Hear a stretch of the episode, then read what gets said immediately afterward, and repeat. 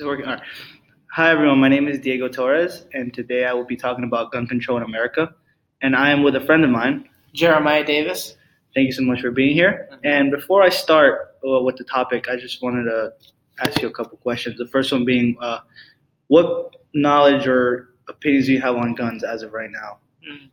Uh, well, I have to say that I don't really have too much personal experience with guns, uh, being that I grew up in the city, not really in an area where there's a lot of, uh, at least a lot of, not my, much of my immediate family uses guns. But I do have extended family. Uh, they live in different uh, parts of the state. Uh, they do use guns for hunting and other things like that. So, yeah, that, that's that's about how much I, I personal experience I have with guns. Well, do you did you ever ask the the specific members of your family like what their justification for having these guns are, or what they what they do with them? Well, I know they use them for hunting. Uh, I have a couple uncles that are into hunting, uh, both underwater, you know, and above water. So that's mostly the main reason. I've never seen them used for anything else. I never see them like. Uh, I've never even seen them out in the house. So the only thing I know they're used for is uh, hunting. All right. Well, my next question is. Um, do you or I or any of your family member have any opinions on the NRA? Are you for it, against it, or do you just have any idea what it is? Well, I don't know uh, much about the NRA. You know, I don't follow it that closely to have that strong of an opinion on it. But I do know that um, it is important to have uh, some form of regulating body, you know, over firearms and over just you know something of that nature. There needs to be some type of uh, corporation, some type of big name overseeing it. Uh, but that doesn't mean that any like any corporation, it's exempt from corruption or from maybe be the wrong people being in power or wrong decisions being made. Uh, but overall, like I said, I'm not that experienced. Uh, I don't know that much about the NRA.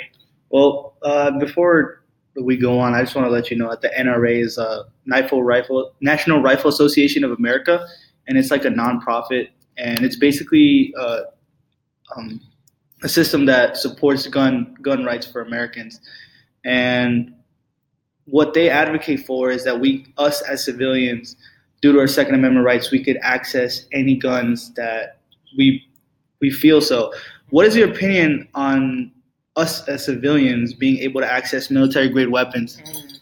Well, I mean, you bring up a good point about uh, our constitutional right in the Second Amendment, and definitely you don't want to take away people's rights. You know, the Constitution it guarantees certain rights to every individual, every citizen, every every person that lives here in America. And if the Constitution says we have the right to, you know, bear arms, then it's not like we can just take that right away from people. And that's the that's the rules that we've set to live by, and that's the standard we've set for ourselves. However, having said that, I, I do feel that it's kind of excessive for civilians to have military grade weapons. Um, I, I, don't see, you know, what's why not a, a normal gun, you know, a regular non-military grade. Yeah. Well, what's what's the big difference that you have to have a military grade weapon? Just because I feel like there's so much more potential danger in those. You know, a normal gun it could hurt a couple people, but a military grade weapon is designed to have like a lot of effect, be able to take out a lot yeah, of people. Especially with like you know obviously these tragic school shootings that's been happening Mhm. along.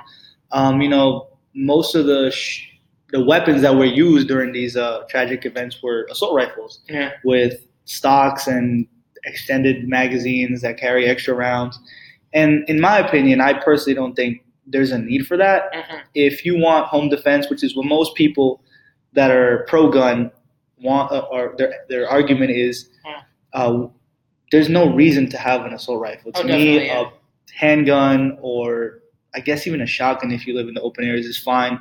There's no reason why any non-military person should have access to these guns.